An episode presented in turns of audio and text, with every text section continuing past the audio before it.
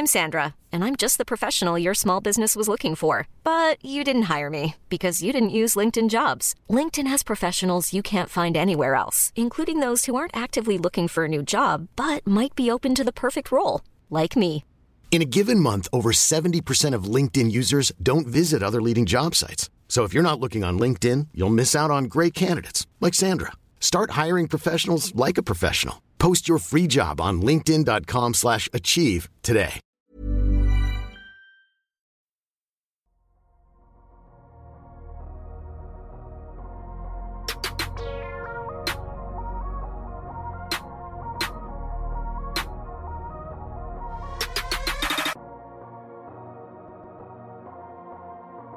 Salut à tous, très heureux de vous retrouver pour un nouvel épisode du Dunk Hebdo N B A Podcast. Place aujourd'hui à un bilan de la trade deadline. Une deadline assez pauvre en mouvements majeurs, mais assez riche en mouvements. Il y a eu beaucoup de mouvements, mais peut-être d'importance un peu moindre que les années précédentes.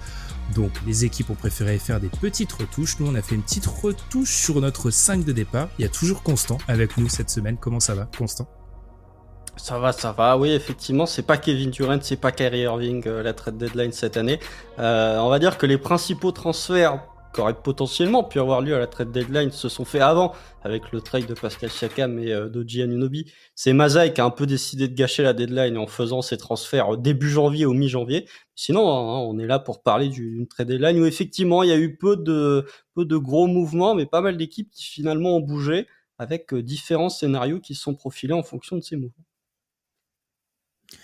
Et puis, j'ai pris sa place à la présentation blasphème, crise de, crime de lèse-majesté, mais parce que je voulais qu'Adrien, il ait le temps de parler cette semaine. Parce qu'on va parler des Bulls. On ne va pas seulement parler des équipes qui ont bougé, mais des équipes qui n'ont pas bougé aussi. Donc, comment ça va, Adrien ? C'est exactement là où, là où j'allais euh, aller. Effectivement, moi, ça va, hein, effectivement, mais là, on est en train de parler de mouvements. Ah, il s'en est passé des choses. Bah, à Chicago, il ne s'est rien passé. Comme d'habitude, il ne se passe rien. On pourra développer un peu plus autour de ça. Mais sinon, euh, mais sinon ça va. C'est, c'était assez euh, marrant à observer d'un point de vue euh, bah, extérieur, du coup, à tous ces mouvements. Pour discuter de cette deadline, alors, sachez, chers auditeurs, auditrices, que c'est toujours l'épisode le plus chiant à structurer de l'année parce qu'on peut partir à peu près dans tous les sens. Donc, qu'est-ce qu'on a fait cette année ? Parfois, on fait des power rankings. Parfois, quand il y a des gros, gros mouvements, c'est, assez, c'est beaucoup plus simple. Cette année, c'était assez compliqué. Donc, ce qu'on on a décidé de faire, c'est regrouper les équipes en paquets, d'équipes qui ont, on va dire, des objectifs un peu communs ou qui se rapprochent, et on va discuter donc des équipes en difficulté, des équipes qui n'ont rien fait, des équipes qui sont plus dans le retooling et des candidats au titre ou des contenders pretenders qui ont fait des petites retouches. On va commencer, pour faire un petit peu monter le suspense, par les équipes qui n'ont pas grand-chose à jouer cette saison. Mais avant ça, on vous rappelle de nous suivre sur votre plateforme de podcast préférée et également sur YouTube. Comme d'habitude, on tente des choses. La semaine dernière, on s'excuse pour ceux qui nous écoutaient sur YouTube. Il y avait quelques petits problèmes de son. On s'adapte encore à la plateforme sur laquelle on enregistre maintenant. Mais ça devrait aller, on croise les doigts, mieux cette semaine. On marque une petite pause et puis on s'envole du côté de Charlotte pour parler des Hornets.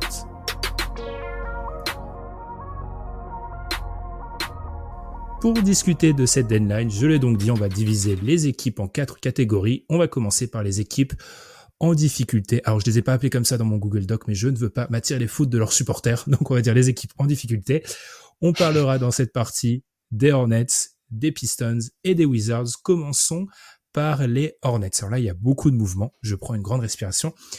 Parmi les mouvements importants, le trade de P G. Washington à Dallas contre Grant Williams, Seth Curry et un premier tour de draft deux mille vingt-sept. Gordon Hayward a été envoyé du côté d'O K C contre Treyman, Davis Bertans, Micić et deux seconds tours de draft.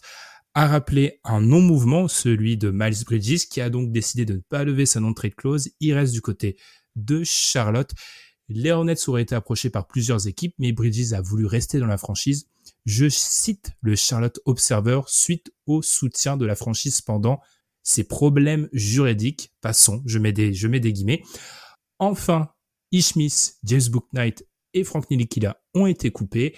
Pour terminer, il y a aussi eu le buyout de Kyle Lowry. Ce qui fait donc, résultat, ils ont joué un match contre Memphis après cette trade deadline, enfin le match le plus récent auquel on a pu assister. Pas physiquement, on l'a vu sur notre écran, bref. Parmi les neuf joueurs qui ont joué dans ce match, cinq n'étaient pas dans l'effectif il y a dix jours. Hein, voilà, donc il y a un gros changement du côté des Hornets. J'ai bientôt plus de salive. Adrien, est-ce qu'on est à l'aube d'une nouvelle étape de leur reconstruction. Oui, bah déjà, c'est un des, une des premières choses que, que j'avais notées. Alors, on parlera d'eux derrière, mais je, je les regroupe juste pour ce cas-là, de, de, de Détroit, qui pour moi sont un peu comme, euh, comme Charlotte, encore, euh, comment dire, commit, euh, pour faire un anglicisme, sur leur, euh, sur leur reconstruction. C'est-à-dire que, euh, d'ailleurs, on en parlait hors antenne juste avant de lancer l'enregistrement sur comment qualifier nos constructions et les avancées de reconstruction. La question, c'est souvent euh, les pièces que tu as, enfin les joueurs que tu as dans ton effectif qui feront partie de ta prochaine bonne équipe. Du côté de Charlotte, tu as Lamelo et Brandon Miller, et tu le sais, et t'en es encore là. C'est-à-dire que ces deux joueurs-là, tu veux les garder. C'est autour que tu as fait euh, des changements. Et manifestement, bon, du côté de Charlotte, le hors-terrain mis, mis de côté, sur le terrain, c'était pas euh, très reluisant non plus euh, jusque-là. Manifestement, tu as fait des mouvements pour jouer au basket. En tout cas, sur ce premier match, c'est ce qu'on a eu euh, l'impression de voir. C'est-à-dire qu'avec des Grant Williams, des, euh, des Micić, des euh, Seth Curry, des Treyman, eh bien, on a vu un peu plus de structure, des joueurs qui ont un peu plus... peut-être, je ne sais pas, d'expérience en tout cas en, en N B A, et on a vu voilà, quelque chose de plus intelligent, de plus, de plus structuré, et en tout cas voilà, d'essayer de retrouver déjà un peu de basket, de goût de victoire, et aussi peut-être d'y voir un peu plus clair, de remettre tes pièces justement euh, comment dire, centrales, Lamelo, le remettre dans le droit chemin, et essayer de mettre Brandon Miller dans de meilleures euh, conditions, parce que euh, c'était peut-être la seule lumière jusque-là dans la saison, Brandon Miller, qui arrivait malgré le marasme des Hornets à montrer, à montrer de belles choses pour cette saison. Plus que le changement sur cette année, on peut aussi parler du, du marasme qu'étaient les, les Hornets sur les quatorze derniers mois. J'ai fait un petit jeu, les gars. Moi, c'est, j'ai regardé le, au niveau des totaux en minutes de la saison dernière. P G. Washington, numéro un, il n'est plus là. Terry Rozier, numéro deux, il n'est plus là. Numéro trois, Mason Plumlee, il n'est plus là. Gordon Hayward, numéro quatre, il n'est plus là. Kelly Oubre, numéro cinq, il n'est plus là. sixième, Jaden McDaniels, il n'est plus là. septième, Dennis Smith, il n'est plus là. Donc, les sept joueurs qui ont joué le plus de minutes chez les Hornets la saison dernière ne sont plus dans l'effectif. Constant, est-ce qu'il y a eu un changement de propriétaire, rappelons-le aussi. Euh, mmh. Est-ce qu'on est, est-ce qu'on est en train d'assainir un petit peu cet effectif-là ?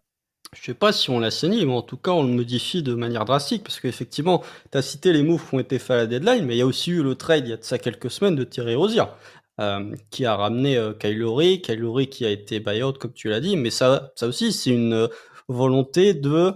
on va mettre en avant le projet des jeunes, entre guillemets, parce qu'on voit que euh, même si Brandon Miller avait fait de bons trucs depuis le début de la saison, son explosion là depuis quelques semaines est aussi liée au départ de Terry Rozier.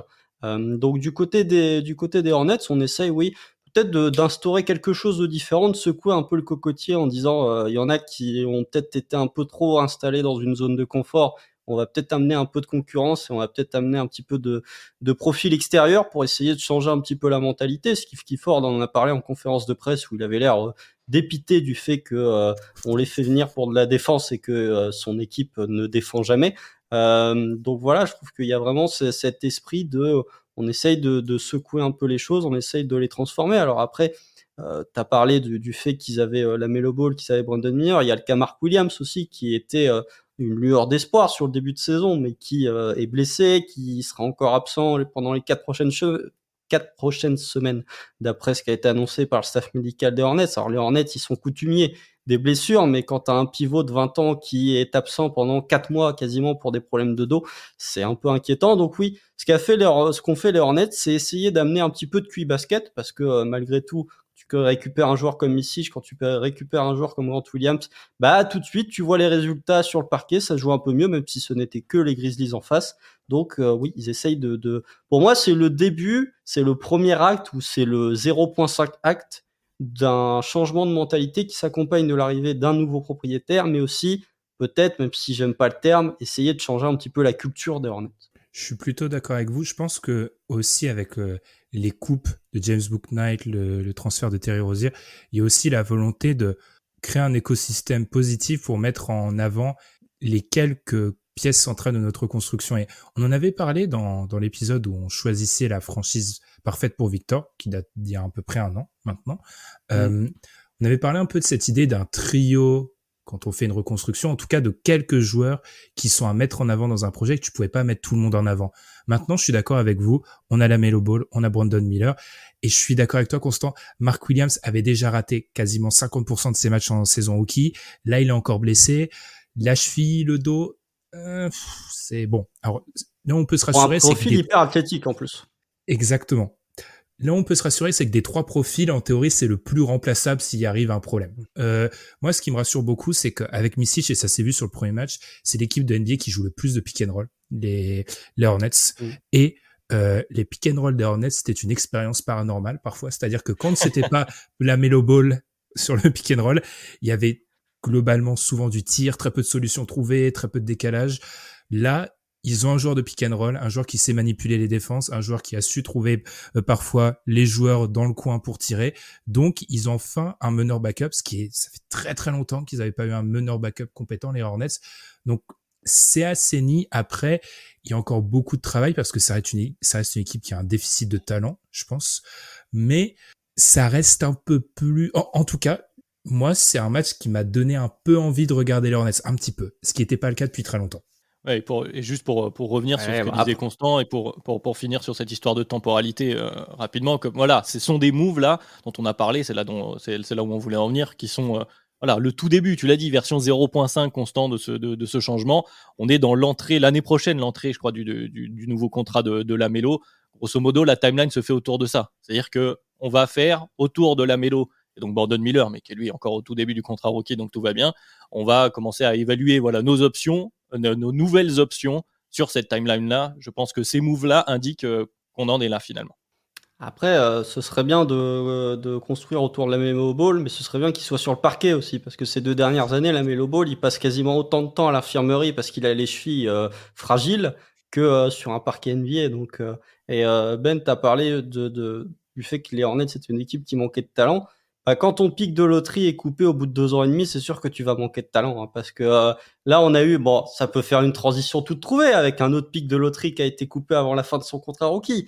Mais euh, quand tu as des, des joueurs euh, que tu draftes en loterie et que tu coupes au bout de deux ans et demi, bah, c'est des échecs, euh, je le répète souvent, mais c'est des échecs où tu mets du temps à t'en remettre. Tu rates aussi fort des joueurs mmh. comme ça. Et ce sont des coutumiers du fait.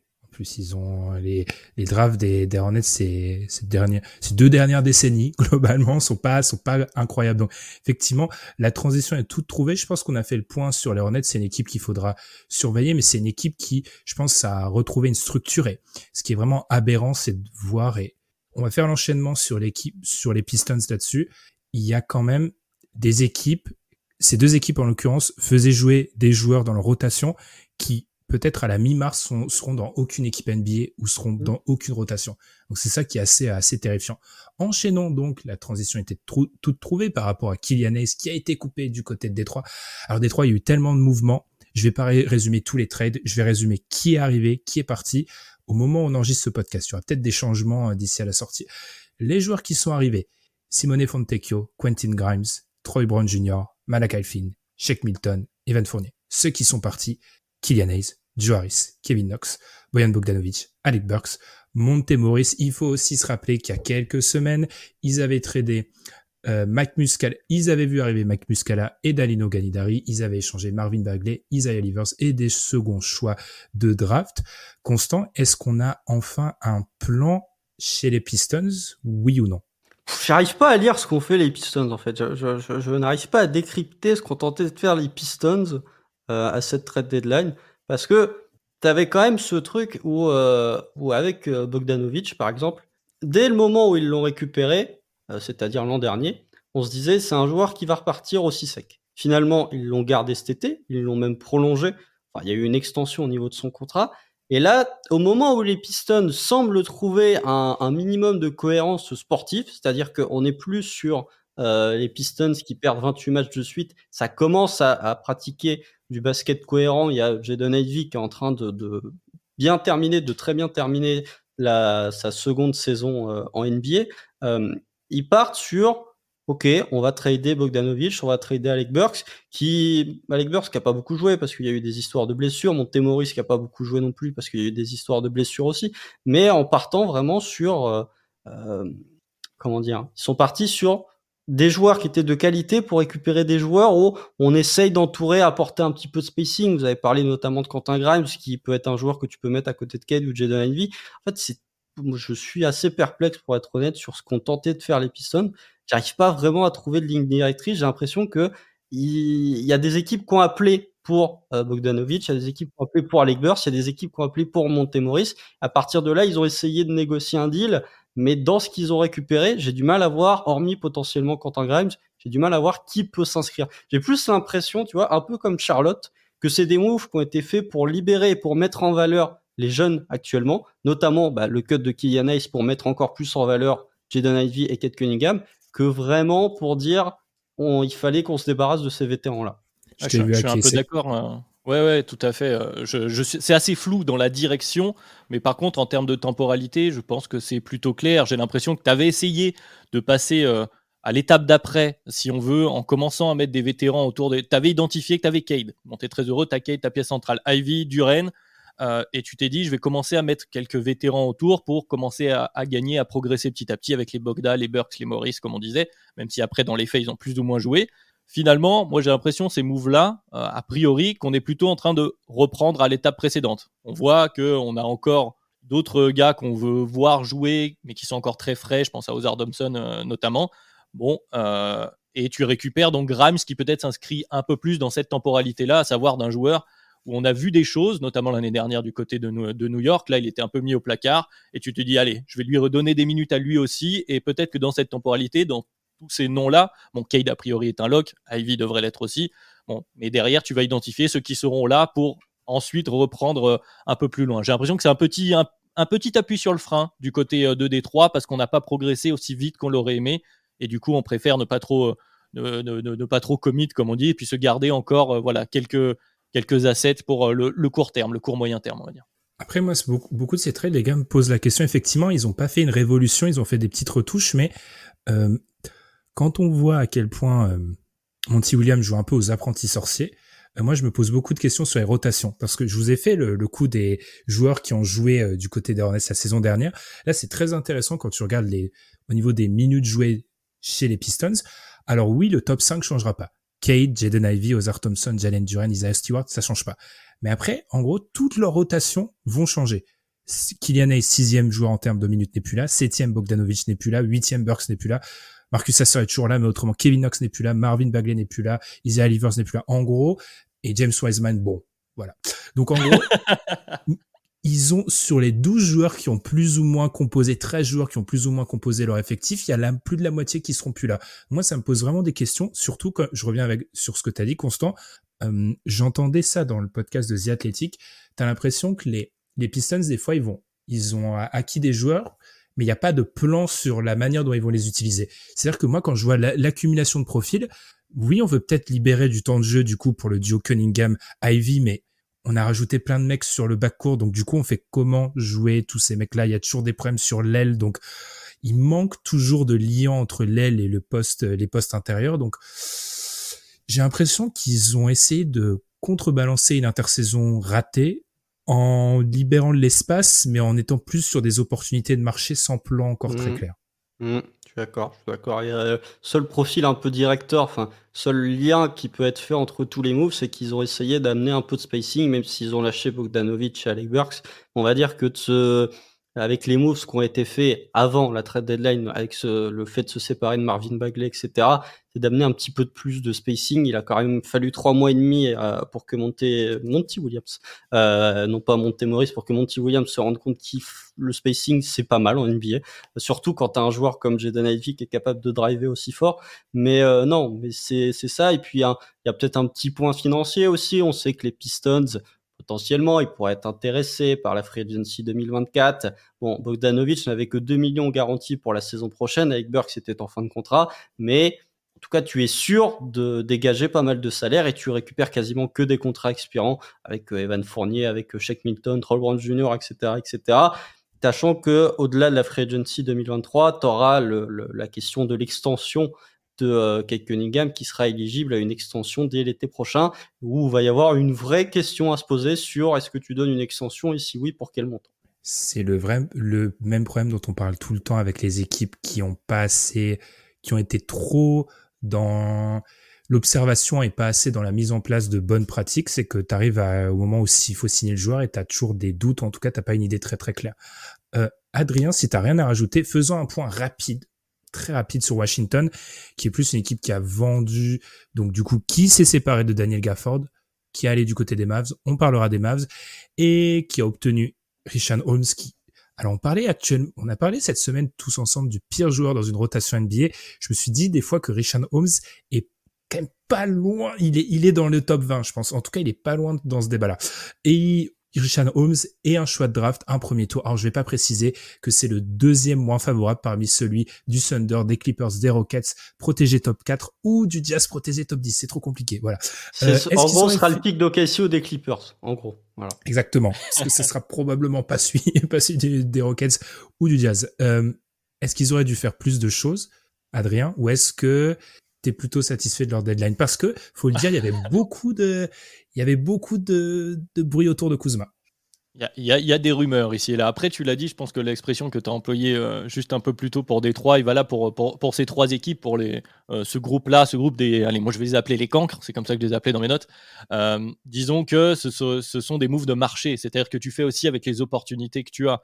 Et je pense que du côté de Washington, bon, évidemment, c'est... Euh, bon, on va dire à terme, c'est le bordel. À Washington, on ne sait pas trop où on va. Pour le coup, en termes de reconstruction, euh, là, tu as essayé le, l'essai qui avait été fait cette année, c'est de dire on récupère Jordan Poole et on voit ce qu'on peut faire avec Jordan Poole. Bon, manifestement, ça se passe pas au mieux. On va dire ça comme ça. On va rester euh, le, le, le plus sage possible. Maintenant, ils ont essayé de trouver de la valeur. Euh, voilà, pour revenir à ta question, Ben, ils ont essayé de trouver de la valeur sur les assets qu'ils avaient. Je pense qu'ils ont pris les coups de fil. Ils ont regardé. Ils sont pas non plus hyper pressés. C'est-à-dire que c'est pas maintenant que tu avais une valeur énorme autour de, de Kuzma. Enfin, que tu auras forcément un move plus intéressant maintenant qu'à l'été. C'est-à-dire que tu peux, tu peux te permettre d'attendre à l'été pour euh, trouver des, des offres qui sont probablement mieux. Hein, s'ils ont, s'ils n'ont pas bougé, c'est probablement qu'ils ont estimé qu'ils auraient mieux.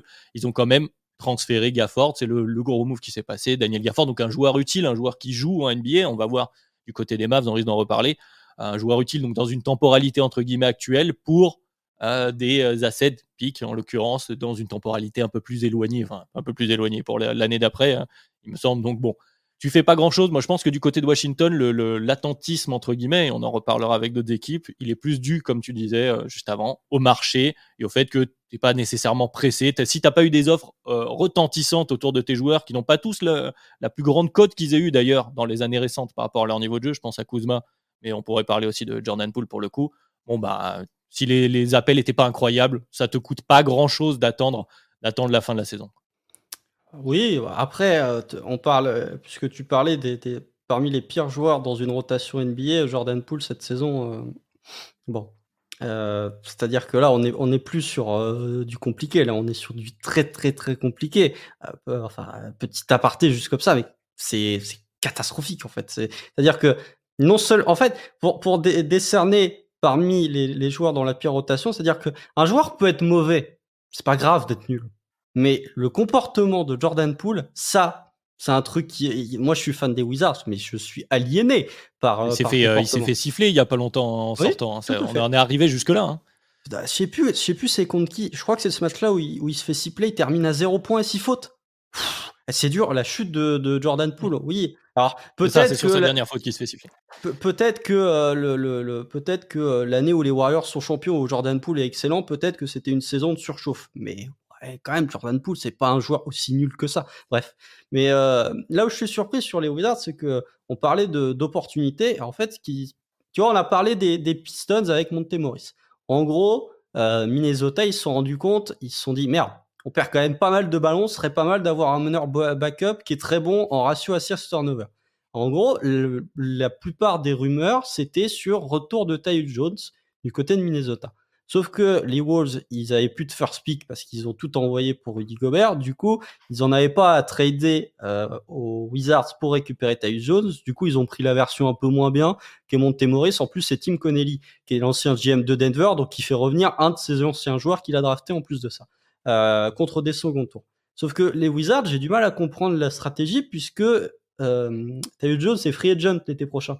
C'est-à-dire que, hormis si tu es sûr que le joueur va prolonger, même si ça n'était pas un premier tour, tu ne le, tu le perdras contre rien, rien du tout durant l'été. Et il y a eu la même situation avec Dylan White, qui était un joueur qui aurait pu être courtisé de par sa qualité et de par son contrat très team-friendly, et qui finalement n'a pas été échangé et qui sera lui aussi free agent l'été prochain.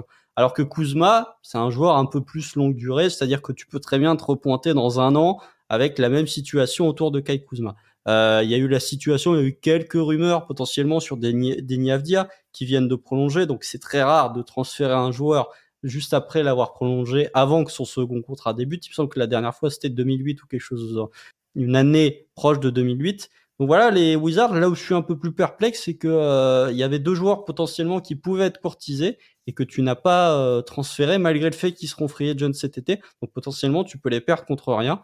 Et euh, on parlait de Kylian Hayes, on parlait de James Bouknight comme joueurs de, le, de loterie qui ne verront pas le deuxième contrat. Je pense que Johnny Davis est un bon petit candidat aussi pour ne pas avoir un deuxième contrat et être coupé avant la fin de sa quatrième saison. J'ai, j'ai trop rien à rajouter. C'est vrai que dans un marché où il y avait des équipes à la recherche de backup meneurs, en avoir deux dans ton effectif, comme tu l'as dit Constant, qui sont free agent et rien n'en tirer, c'est un peu problématique. Surtout quand on sait, je pense, la valeur non négligeable qu'a Tyus Jones auprès des front office N B A. Pour ce qui est de Kuzma, je suis d'accord, ils pourront revenir plus tard. Après, j'ai lu beaucoup de choses par rapport à ah, ils ont perdu leur pivot titulaire, et cetera. C'est une défense catastrophique, même avec Daniel Gafford, et malgré certaines limitations de Daniel Gafford, on va y revenir plus tard. Donc, je suis pas persuadé que le, le fait de de pas avoir un pivot vraiment à mettre sur le terrain soit soit vraiment quelque chose de majeur pour eux. Je crois pas que ça soit. Ça, c'est un truc que tu peux aller trouver cet été. Je sais pas, mm. ou même à la draft. Enfin, mm. C'est pas en quelque plus, chose qui m'inquiète personnellement. Adrien, non. C'est ton moment. Aïe, aïe, aïe. Nous y sommes. Chicago. Alors, on a notre rubrique les attentistes. Donc, ce sont les franchises qui étaient peut-être dans les rumeurs, mais qui n'ont pas fait grand-chose. Dans cette rubrique, on a Chicago et Atlanta. Chicago, Adrien. Ah, je t'annonce qu'il n'y a rien de noté. C'est écrit « Demande à Adrien ». Du coup, je demande à Adrien, euh, parle-nous de Chicago. Bon, bah déjà, il ne s'est rien passé. Hein. Je pense que tout le monde est au courant. Il ne s'est rien passé, comme il ne se passe rien à Chicago depuis un moment. Et évidemment, ça attire... Euh, hein, disons que tout le monde n'en est pas ravi. Et c'est normal. Alors, je vais essayer de ne pas ergoter pendant, pendant trop longtemps là-dessus. Mais je pense que euh, Atlanta comme Chicago, d'ailleurs, on a deux situations qui sont différentes, mais un constat qui est peut-être relativement similaire. Je sais que je radote beaucoup sur cette histoire de temporalité, mais pour moi, on est vraiment là-dessus. On est, euh, bon, je vais parler surtout de Chicago, on est sur un, un projet, on en parle, en veux-tu, en voilà, qui a démarré avec cette histoire de Lonzo, Lavine, DeMar DeRozan et, et, et Vucevic.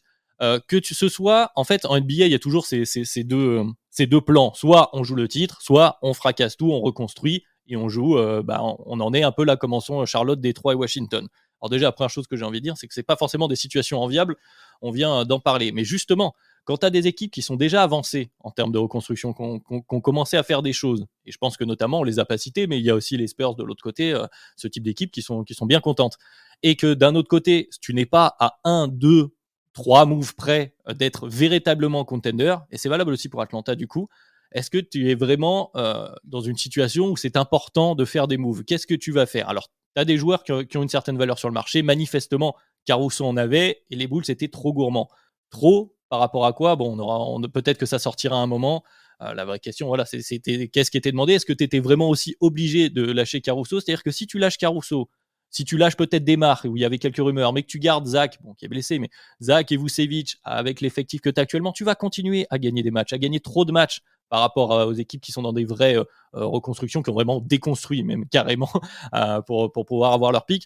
Donc, je ne suis pas sûr que tout ça avait un grand intérêt. Alors, bien sûr, il y a quand même quelques problèmes toujours côté Chicago. Moi, le premier truc que je regrette, et je pense que tout le monde le voit, c'est cette histoire de profondeur. Euh, il y a, il y a peu de joueurs qui ont la confiance maintenant de Billy Donovan et les profils ne sont pas forcément hyper complémentaires les uns avec les autres. Mais disons que parfois, je pense que ce n'est pas si pire, entre guillemets, de continuer de jouer. Oui, le ventre mou, c'est pas forcément la situation enviable pour tout le monde, mais tu continues de jouer avec euh, tes joueurs, ton équipe à laquelle, euh, en, euh, en lesquels tu as cru à un moment donné. Tu vas jusqu'au bout de ça et je pense que c'est la temporalité d'après que tu vas jouer, enfin le timing d'après, entre guillemets. Je sais pas exactement comment ce sera et peut-être que, parce qu'il y a aussi une troisième voie que j'ai pas encore évoquée, que la voie, entre guillemets, à la Nets, à la Knicks, de euh, retrouver à un moment donné une vraie compétitivité sans passer par, un, par, par une grande reconstruction est aussi une voie possible. Euh, voilà, tu as appuyé sur le bouton pause, tu continues d'appuyer sur le bouton pause, c'est frustrant pour les fans, c'est vrai que ça l'est, surtout quand on voit des matchs comme bah, hier soir, le dernier qu'on a vu, le Chicago Magic. Mais euh, écoutez, moi, je, c'est, c'est pas une situation qui me semble aussi ubuesque que, que ce que certains veulent bien dire. Et deuxième question, Adrien. Je reviens vers toi, Constant, après. Ce bouton pause, selon toi, est-ce que, euh, est-ce que c'est la, l'été prochain que la free agency démarre ? Est-ce que c'est l'été d'après ? euh... Bah ça, on n'en sait trop rien. C'est-à-dire qu'il y a des bruits un peu ici et là. Je, je, je, je, pour, pour le coup, j'ai pas la bonne réponse. C'est vrai qu'on avait l'impression que peut-être que tout pouvait basculer avec Zach cette année. Vraiment, c'est ce, que, ce qui semblait arriver. Malheureusement, il y a la blessure et ça a remis tout ça en question. Bon, voilà, t'as aussi so- t'as soixante millions sur le flanc sur deux joueurs. Et forcément, dans n'importe quelle équipe, tu mets soixante millions qui jouent pas. Ah, forcément, t'es moins bon et je suis pas sûr qu'avec les pièces qui restent euh, au-delà de ça, tu aies de quoi faire des moves qui te rendent soit meilleur, soit qui remettent tout en question. Donc, tu es un peu forcé aussi. La main est un peu forcée euh, pour le front office, je pense, d'attendre. Donc, on verra cet été. Justement, ça dépendra probablement des négociations, des coups de fil et de la valeur de certains joueurs. C'est vrai que t'as aussi une, la problématique et c'est aussi un des points. Hein. Je finirai là-dessus parce que ça fait un long monologue, mais euh, la problématique Vucevic qui n'a, qui a, voilà, il y a eu un trade où beaucoup a été lâché pour Vucevic et peut-être plus un joueur pour lequel tu vas pouvoir récupérer grand-chose. Donc, ça te met aussi dans une situation assez inconfortable. Constant, je t'ai vu beaucoup. C'est vrai que Vucevic, ça fait mal. En, en regardant encore le, les, les salaires de, de Chicago là, avant de commencer, Vucevic, ça fait mal. Non, mais Vucevic, ça fait mal. Mais Adrien l'a très bien dit. Il y a quarante-cinq pour cent du cap qui sont sur deux joueurs qui ne jouent pas. Genre, hey, franchement, franchement, vu la situation des Bulls, être en vingt-cinq vingt-huit alors qu'ils ont débuté en quatre quatorze et qu'il y a quarante-cinq pour cent du cap qui ne joue pas, c'est presque bien. Hein. Franchement, c'est presque bien. Euh, ils ont en plus... Bon, on peut dire ce qu'on veut, oui. Alors, euh, si vous écoutez un peu ce que je peux dire, enfin, ce que j'ai pu dire par le passé, vous savez que moi, justement, je suis très reconstruction au titre. Cet entre-deux, moi, ça me fait pas, ça me fait pas spécialement rêver. Euh, mais euh, les Bulls, bon, bah, la saison aurait tellement pu partir beaucoup plus salement que ce qu'elle est en train d'être actuellement que tu te dis, bon, c'est limite une réussite. T'as la progression de Coby White euh, cette saison qui, qui est pas loin d'être M I P cette saison. Donc voilà, c'est, c'est intéressant. Après, effectivement, t'as parlé euh, de quand est-ce que ça va exploser. Moi, je pense que ça peut exploser à la, à la draft. En gros, si t'as une équipe potentiellement, euh, je sais pas, genre, imaginons, euh, je, je, je dis pas que ça va arriver, hein, mais imaginons Raphaël Stone, qui est le G M des Rockets, il est assis sur son fauteuil, il fait hm, « J'ai le pic des Nets. Ah, pff, moi, être dans le ventre mou, ça m'intéresse pas trop. Moi, je veux me renforcer. Est-ce que j'irai pas chercher Zach Lavine ?» C'est une théorie, hein. Je sais pas que ça va arriver, mais visiblement, comme le front office des Rockets a l'air d'être plutôt actif, potentiellement. Euh, mais je pense qu'entre la free agency de démarre, plus le cas Zach Lavine, où, en fait, sans la blessure, est-ce que Zach Lavine n'aurait pas déjà été échangé aussi ? C'est peut-être une question qu'on peut soulever. Mais puisque Zach Lavine s'est blessé et qu'il est out jusqu'à la fin de la saison, bah ça ne servait à rien de le transférer. Si jamais tu veux récupérer Zach Lavine, bah récupère-le à la draft, euh, si tu es une équipe intéressée par, euh, par Zach. Donc voilà, après le reste, euh, du côté des Bulls, ils avaient le feu vert de la part du proprio pour euh, reconstruire. C'est euh, Karnišová qui a fait « non, je n'ai pas envie ». Euh, donc euh, voilà, écoute, euh, on verra bien ce que ça va donner du côté des Bulls. Il y a le cas Caruso, effectivement, où tu te vas avoir un nombre de, de, de, d'acheteurs pour Caruso assez fou. Après, t'as peut-être pas eu l'offre que tu voulais, t'as peut-être été trop gourmand, mais Caruso, il a encore un an de contrat, les offres, elles seront encore là à la draft ou elles seront encore là à la deadline l'été prochain pour Caruso. C'est pas un joueur qui va baisser de valeur dans, dans aucun monde, même si cette année, il a en grande réussite à trois points. Donc oui, les Bulls, écoute, bah, ils sont toujours dans cet entre-deux, mais je pense que fatalement, il me semble qu'on en avait parlé dans la preview, la free agency de DeMar DeRozan va faire un peu bouger les murs et va pousser à avoir une direction plus claire que le statu quo actuel. Adrien, le mot de la fin. Je n'aurais rien, je n'aurais rien à dire sur les Bulls, ajouté à ton grand, ta grande expertise. C'est, c'est, c'est trop, c'est trop. Non, mais oui, effectivement, ce que j'ai, ce que j'avais pas dit, que Constant a très bien dit, effectivement, t'as aussi, t'es très heureux d'avoir Coby White, euh, qui, qui est un bon joueur, donc je pense qu'effectivement, à l'été, tu vas pouvoir faire un état des lieux en fonction de ce que va choisir Demar et en fonction des appels que tu vas avoir. Voilà, ça rejoint un peu ce que je disais avant, Constant l'a très bien dit. T'étais pas forcé, t'étais pas forcé de faire les moves maintenant, ça allait pas changer drastiquement ta saison. Euh, de, de, de, d'envoyer Caruso euh, euh, dans une autre équipe pour récupérer quelques joueurs auxquels tu n'aurais pas forcément pu donner des minutes en plus ou des ballons selon euh, le profil que tu récupérais, parce que bah, on le sait, ça a été aussi la grande question de oui, euh, Coby White, Patrick Williams dans une autre mesure, difficile à développer quand c'est DeMar DeRozan et Zach Lavine qui ont tout le temps la balle dans les mains. Bon bah voilà, au moins Coby White c'est une réussite, on, on, va, on, va, on va se contenter de ça. À Chicago pour le moment, c'est voilà, on est obligé de, de patienter malheureusement. En plus, t'as, t'as DeRozan free agent et Patrick Williams aussi, où il faudra régler la question salariale cet été, qui est un choix à faire et qui peut aider aussi à trouver un semblant de direction. Deux choix à faire, enchaînons. Adrien parlait de son équipe. Ce n'est pas la mienne, mais c'est mon C D D. Euh, parlons des Hawks, qui étaient dans beaucoup de rumeurs euh, par rapport à un potentiel échange de Dejounte Murray. Dejounte Murray est resté.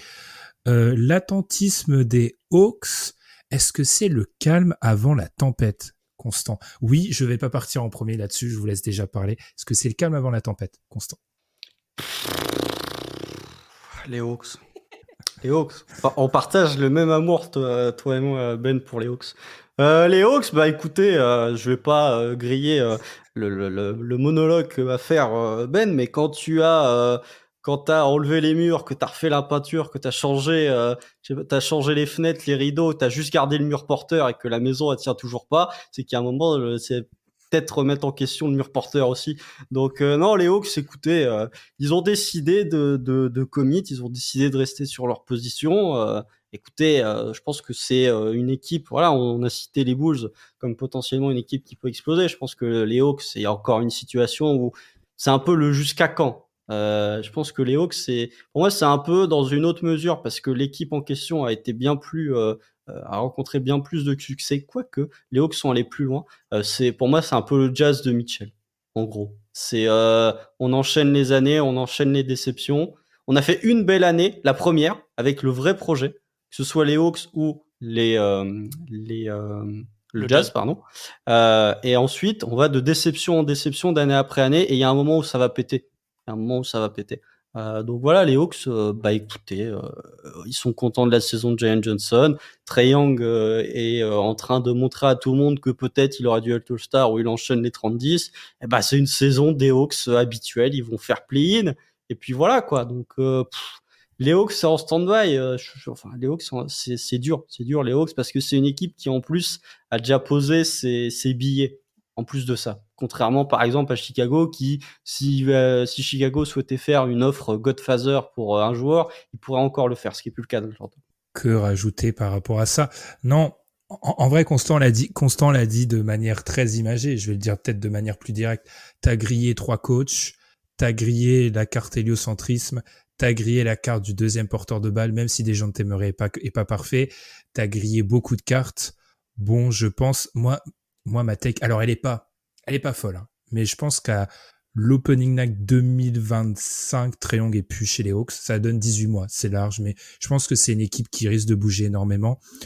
Euh, par rapport à leur non-mouvement, je suis pas trop, comment dire, je suis pas si surpris de ça qu'ils aient pas bougé parce que je pense qu'il y a quand même la volonté. Et les Hawks, souvent un discours qu'on voit du côté de la fanbase des Hawks ou même du front office, c'est l'idée qu'il faut donner un peu plus de temps à chaque fois. C'est-à-dire que en vrai, sous Quinn Snyder, on a vu qu'un bout de saison pour l'instant. Alors, ce qui est mar- marrant, c'est qu'on dit toujours ça du côté des Hawks, mais que le, le résultat est toujours le même. Mais euh, ils ont dit qu'on a vu qu'un bout de, un bout de saison. Il y a eu des timides changements au niveau de la prise de tir à trois points, et cetera. Mais le problème, c'est que tu as toujours des joueurs qui aiment prendre du tir à mi-distance, donc tu peux pas changer ça fondamentalement. Par rapport au projet à long terme, je pense qu'ils sont en stand-by. Je pense qu'il arrive un moment où les choix qu'ils ont pas voulu faire vont s'imposer à eux. Je pense à Clint Capela, à Onyeka Okongwu. Ça fait deux ans que ce choix aurait dû être fait. Tu payes pas mmh. un backup avec cet argent-là si à un moment tu décides pas le titulaire de l'éjecter. Clint Capela, il lui reste une saison de contrat en plus. Je pense que c'est un joueur qu'il faudra aller, même si j'entends, j'entends beaucoup de personnes qui vont me dire que Onyeka Okongwu est moins bon que Clint Capela, et j'entends que Onyeka Okongwu est peut-être un joueur théorique sur certains aspects, mais un, un des gros problèmes des Hawks, c'est l'incapacité à faire des choix. Il va falloir faire ce choix-là, et je pense que c'est une équipe à surveiller, parce que c'est une équipe qui sera plus pareille. Je dis l'Opening Night deux mille vingt-cinq parce que je pense que, selon moi, cet été, ils vont écouter les offres pour Trae Young, mais qui risque d'avoir un problème de trade pour Trae Young parce que, et je m'excuse Adrien, je fais beaucoup plus long que toi sur les Bulls, donc peut-être que j'aime plus les Hawks que t'aimes les Bulls, je sais pas. Mais en tout cas, euh, en fait, Trae Young, entre son contrat, la particularité de son profil, le fait que c'est un joueur qui a beaucoup d'importance pour la fanbase, de par le fait qu'il est une fanbase, la fanbase des Hawks considère qu'il est peut-être mal considéré euh, par une partie des fans N B A, et cetera.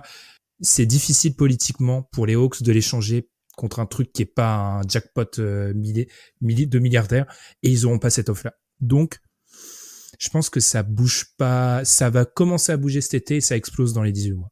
Ouais, je ne vais pas rajouter euh, grand-chose. Hein. Déjà, première chose, que, euh, si tu changes tout le temps de coach, c'est normal que tu vois que des bouts de saison. Euh, jusque-là, c'est à peu près en logique. Plus, c'est, c'est un bout de saison plus un autre bout de saison parce que Quinn Snyder, oui. Il arrive à peu près à mi-saison l'an dernier. Donc, normalement, ça, zéro plus cinq plus zéro plus cinq, ça fait un. Donc, euh, bon.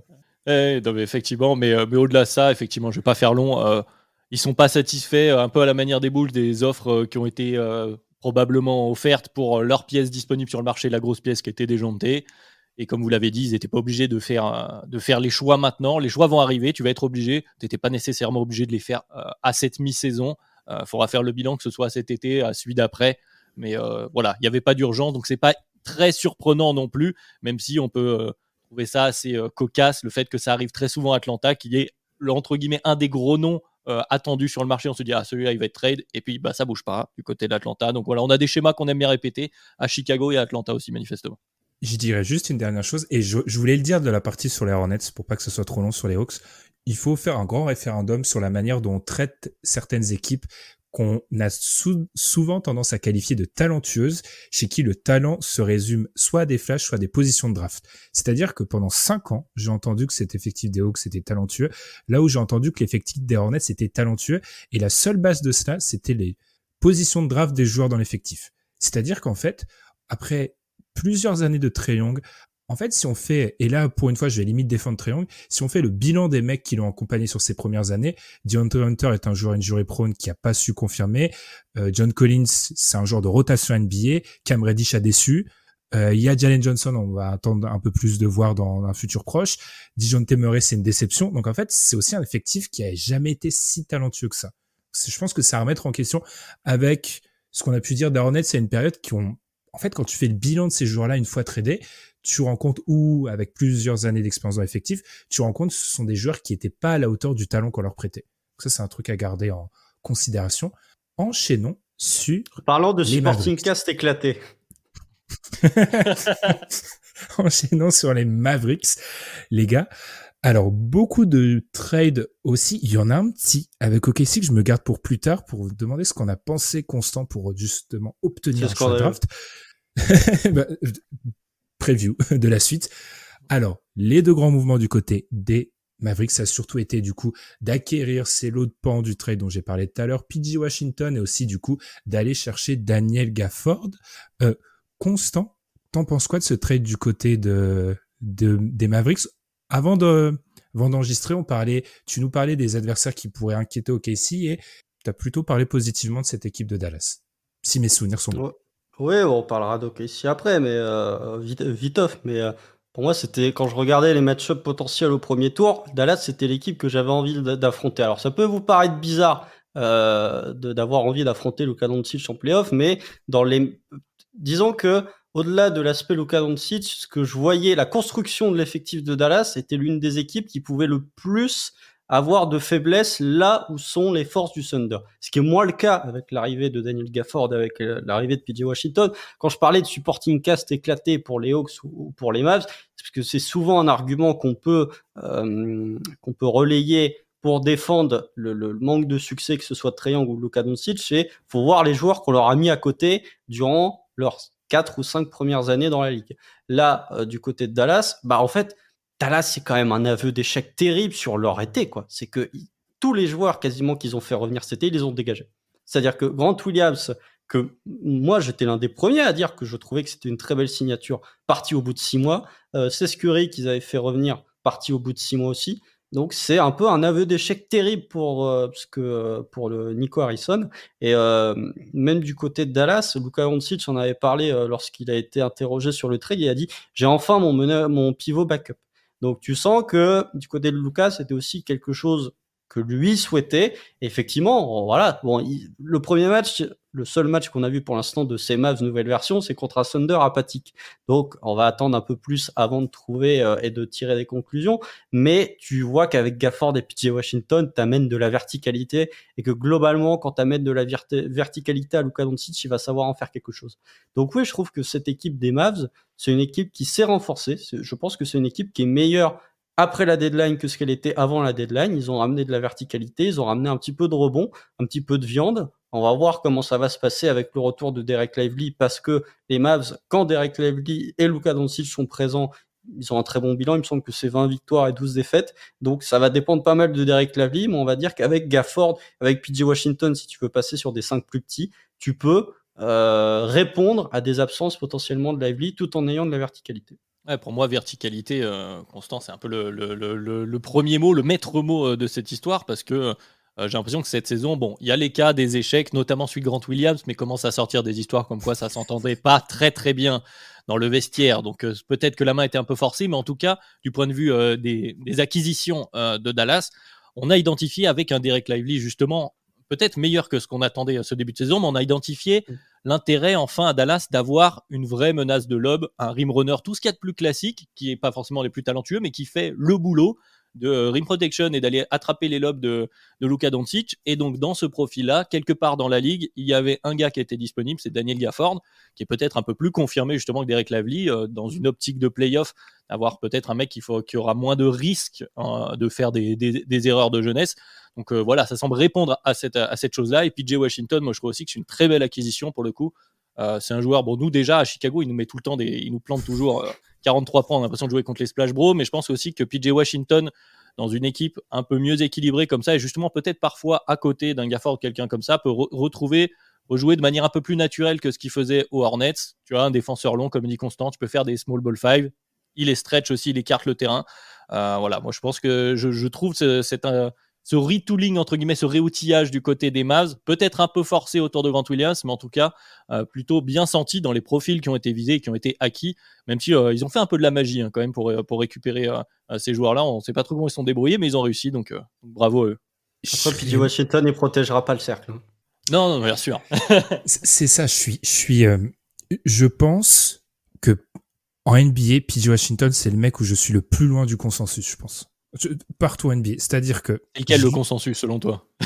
Bah, c'est en gros ce que t'as dit, je pense. C'est-à-dire que...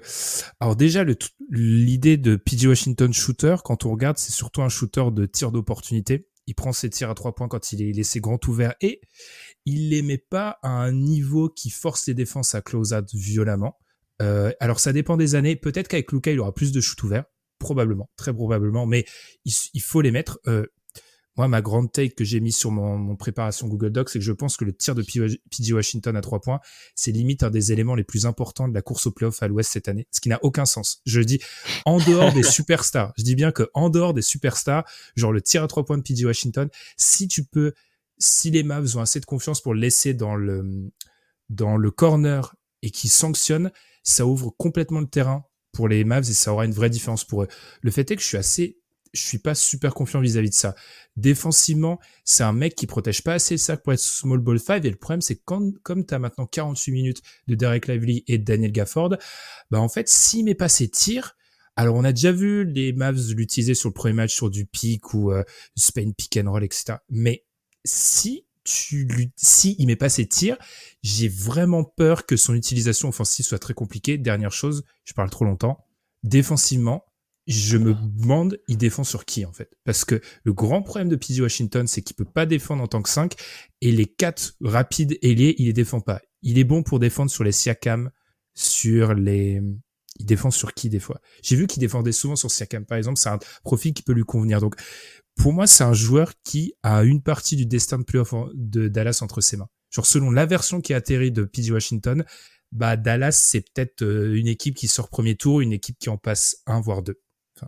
Après, c'est le choix de Dallas. Hein. Dallas, on est plus sur une équipe qui va gagner en marquant des paniers plutôt qu'en stoppant les adversaires, hein, globalement. ça, ça change pas beaucoup l'identité. Tu commits une nouvelle fois. Après, voilà, t'as, t'as, t'as Kyrie, Luka.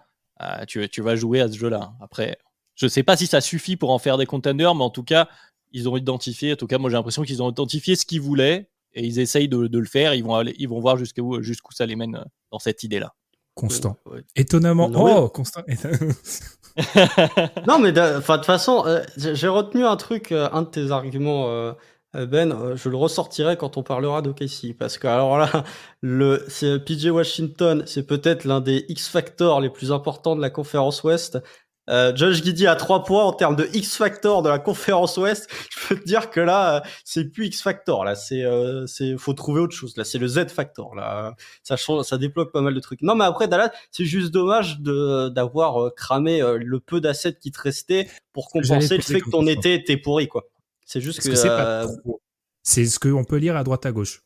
C'est pas que bah, c'est, c'est là trop, où on revient c'est... sur la temporalité. C'est pas que c'est trop, c'est qu'ils étaient obligés de le faire parce que euh, en l'état, ça... alors déjà ils ont eu une cargaison de blessures, ça n'aide pas. Mais euh, en l'état, ils étaient obligés de faire ça. Mais c'est juste dommage que je pense que c'est des moves euh, au moins Daniel Gafford, P J Washington. Et quoique, il y avait déjà des rumeurs, il me semble, sur P J Washington à Dallas euh, au moment de la free agency. Mais je pense que c'est des moves que tu aurais pu faire cet été et que tu fais à la deadline, parce que tu te rends compte que les moves que tu as fait cet été, à savoir Grant Williams, qui est principalement le, le, le, l'aveu d'échec de l'intersaison, ne marche pas. C'est ça, le... j'ai été très dur. La seule chose peut-être positive, c'est que certes, alors oui, il y aura la question à plus long terme, mais ça, c'est un truc qui sera débattu une, autre, une prochaine fois. Il y a peut-être cette idée de euh, tu as transformé des échecs en des paris qui ont une vraie potentialité. Moi, je, je pense juste que l'horizon des possibles de P J Washington, il y a beaucoup de versions en fait. Et que genre, mm-hmm. on n'est peut-être pas assez préparé à la version où il met pas à trois points et il peut pas, et il pose des problèmes en termes de... de... je sais pas, de fit. Bref. Ouais, bah, ça fera Dallas comme d'habitude, j'ai envie de te dire. En final, ça changera pas grand chose. Ah, bah, après, après, c'est quand même, c'est quand même mieux d'avoir de la verticalité avec Daniel Gafford et P J Washington quant à Luka Doncic, qui est le joueur le plus doublé, trappé de toute la N B A, que d'avoir Grant Williams. Mmh. Parce que dans tous les cas, même si P J Washington met rien dedans à trois points, ça changera pas tant que ça de Grant Williams. Donc, finalement, au moins, t'as de la verticalité avec ce joueur. Mmh. Puis, il y a des fois des petits embryons de passes de, mais, mais je pense que, plus que le joueur avec lequel je suis, plus qu'être le joueur avec lequel je suis le moins d'accord par rapport au consensus, c'est peut-être pour moi un des joueurs les plus théoriques de la N B A, en fait. J'aurais dû le dire autrement. Sur Donc, l'échelle du John Collins? Euh, bah, il est très, alors, historiquement, dans des, chez Dunk Hebdo, il y a quelques années, le joueur théorique par excellence, c'était Miles Turner, mais je pense qu'il a passé ce stade. Je pense que P J Washington est, est pas très, très loin maintenant. On enchaîne, parlons des Knicks. Ah, il faut en parler en bien, du coup. Adrien était pas là la semaine dernière, donc, Euh, parlons des Knicks en bien. Leurs fans sont persuadés qu'on avait une dent contre eux, alors qu'ils étaient juste pas bons pendant plusieurs années. Alors là, c'est juste ma diade. On le dit. c'est juste. on va, on va parler des Knicks qui, du coup, ont, c'était une partie du trade vis-à-vis de Détroit, qui ont maintenant dans leur effectif Bojan Bogdanović et Alec Burks. Euh, deux trades vraiment appréciés, globalement, par le consensus. T'en penses quoi, Adrien? Est-ce que t'as été charmé par ces deux trades, euh, ce trade pour amener ces deux joueurs? Oui, c'est vrai, c'est, c'est un seul et même trade. Alors après, moi, je suis supporter des Bulls, donc forcément, l'affect avec les Knicks, c'est pas le, le, le plus grand. Non, non, mais en toute objectivité, justement, moi, j'en parlais euh, sur, sur Twitter cette semaine. C'est vrai que ça, ça m'embête presque de le dire, mais c'est vrai que ça bosse bien euh, du côté des Knicks, là, euh, dernièrement. Après, moi, je suis, euh, je suis un peu entre les deux sur euh, le, le, le choix que, que font les Knicks. On est sur, bon, cette saison, on est sur un all-in pour faire une perf en play-off. Euh, Par rapport à son niveau, ça va être relatif, donc potentiel, allez, si tout se passe bien, allez, peut-être une finale de conf, ça va être assez compliqué de faire un peu mieux. Euh, tu décides de continuer dans cet esprit de, de, de, de lâcher, entre guillemets, certaines assets futurs dans une volonté de, de rester bon et de, de, de t'ouvrir des options à court terme en rajoutant, donc, Bojan, tu l'as dit, Bojan Bogdanović, Alec Burks, donc des profils de scoring différents, d'options différentes, peut-être stratégiques, en tout cas sur les ailes. Euh, après, voilà, ça, ça fait suite au, au, au trade de, de, d'O G. Ça fait, ça fait sens, évidemment. On parlait de joueurs dont la réussite à trois points peut aussi décider quelques séries de playoffs. Je pense que Dante DiVincenzo, on pourra le mettre aussi euh, euh, dans cette histoire parce que ça se passe très, très bien dernièrement. Ça bosse bien du côté des Knicks. Tu veux faire une bonne perf, continuer de gagner. Tu as Jalen Brunson. Je pense que c'est ça aussi le, le, la grande réussite des Knicks. C'est Jalen Brunson, ce qui fait que euh, une fois qu'il faudra faire le choix suivant parce que, a priori, même si là, ils sont c'est séduisant. Il y, a un, il, y a un, il y a un projet, ça joue au basket. A priori, ce n'est pas une équipe qui serait contender en l'état avec ce corps-là.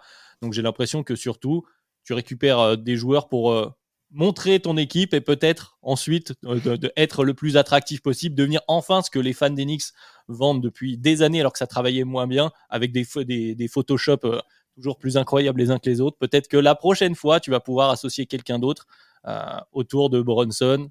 C'est toujours la question Randle.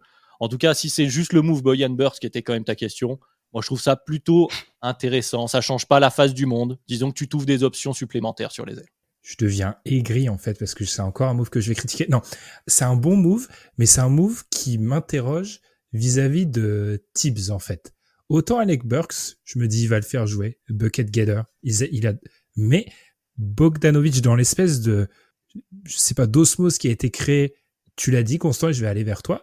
Bogdanović, c'est pas le maître défensif qu'on, qu'on on voudrait peut-être du côté des Knicks. Quoi. En tout cas, comme l'idée de Thibodeau d'il y a un an, c'est-à-dire je fais jouer que les mecs qui savent défendre. Quoi. Oui, déjà, quand on avait fait, enfin, lorsque j'avais fait l'épisode sur les Knicks, j'avais dit que leur second ball handler qu'on avait euh, un peu critiqué, enfin en tout cas que le ball handler en sortie de banc qui leur manquait, il était là jeudi. Alors je pensais pas que ça allait être Alec Burks, qui fait son retour d'ailleurs, puisqu'il était au Knicks euh, il y a de ça deux ans. Euh, donc euh, effectivement, c'est un move. En fait, le truc, le truc des Knicks, c'est que euh, tu sens que, comme l'a dit Adrien, il y a un peu une opération séduction, voilà. Peut-être qu'effectivement, il y aura des maillots LeBron James euh, floqués euh, derrière. Enfin, euh, il y aura le nom James floqué avec Knicks devant. Peut-être, on sait jamais. Non, ça, je me tapais pas dessus les fans des Lakers. Vous ne rêvez pas les fans des Knicks. Mais toujours est-il que euh, ils ont quand même solidifié leur rotation pour les playoffs avec Alec Burks et Bogdanović. C'est-à-dire que ce que tu lâches, c'est, globalement, dans la rotation, c'était Quentin Grimes. Et encore, Quentin Grimes qui avait débuté la saison titulaire et qui se retrouvait sur le banc. Euh, après, les Knicks, c'est quand même très court-termiste. C'est-à-dire que euh, il y avait ce, ce running gag des Knicks qui prolongeait pas le, le, les joueurs au-delà de leur contrat rookie. Sur tous ceux qu'ils ont draftés, le seul qui est encore là, c'est Miles McBride. C'est-à-dire que R J Barrett est parti, Quentin Grimes est parti, Emmanuel Quickley est parti. Ils ont quand même trois joueurs qui étaient importants dans leur run de playoff l'an dernier qui ne seront pas là en avril. C'est quand même euh, un truc à noter. Donc euh, oui, ils ont solidifié, ils n'ont pas lâché de first round quand même. Ça, il faut en parler parce que les Knicks sont pléthore de first round. Euh, donc euh, potentiellement, bah, si jamais il y a quelqu'un qui pourrait être disponible à l'été, bah, ils ont encore cette capacité. Alors après, c'est des first round qui sont quand même assez pourris hein, parce que il y a celui des Pistons, celui des Wizards, mais avec des protections tellement lourdes qu'ils ne verront pas les pics avant euh, deux mille trente. Donc euh, voilà, c'est euh, c'est quand même à méditer, mais c'est une meilleure équipe, je pense, que ce que elle était avant la deadline. Mais effectivement, il y a des interrogations et je pense que Alec Burks et euh, Bogdanović, c'est des joueurs qui passaient un certain stade de, d'avril et surtout passaient un certain stade de mai. J'ai des gros doutes sur leur capacité à rester sur un parquet. Je conclurai juste, sachant que j'ai déjà pas mal parlé, en disant qu'on en a parlé en off, euh, les fans des Knicks. Donc Teddy Vincenzo, là, il est à quarante-deux pour cent à, sur quatorze tentatives à trois points. Est-ce que vous voyez venir le don de Teddy Vincenzo à vingt-huit pour cent à trois points à la mi-mai? Préparez-vous, parce que celui-là, je le vois venir. Voilà, c'est tout. Je vous je souhaite pas, hein, rank... mais je le vois venir. Vous devez faire un power ranking des pourcentages les plus importants. Et P G. Washington, euh, Don Teddy Vincenzo, Josh Giddey serait dans le top dix, je pense, effectivement. Moi, pour, alors, c'est très intéressant ce que tu as dit du côté des Knicks qui sont assez court-termistes et qui gardent pas leurs joueurs parce que ça m'a fait penser au, du coup, aux Bulls et par rapport à l'idée que le, faut jamais oublier que le, l'environnement de ton G M a beaucoup d'influence. Dion Rose, c'est un agent. Karnizova, si c'est fait dans le scouting.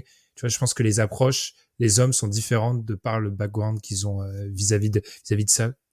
Euh, ce que je rajouterais, oui, c'était mon grand problème et je salue Amine aussi parce qu'on était d'accord là-dessus. Euh, quand euh, le trade est arrivé, c'est je me demande, oui, Quentin Grimes jouait pas, mais est-ce que tu as obtenu deux joueurs qui joueront dans le match cinq du deuxième tour des playoffs, en fait? C'est, c'est juste ma question. Parce que si tu les...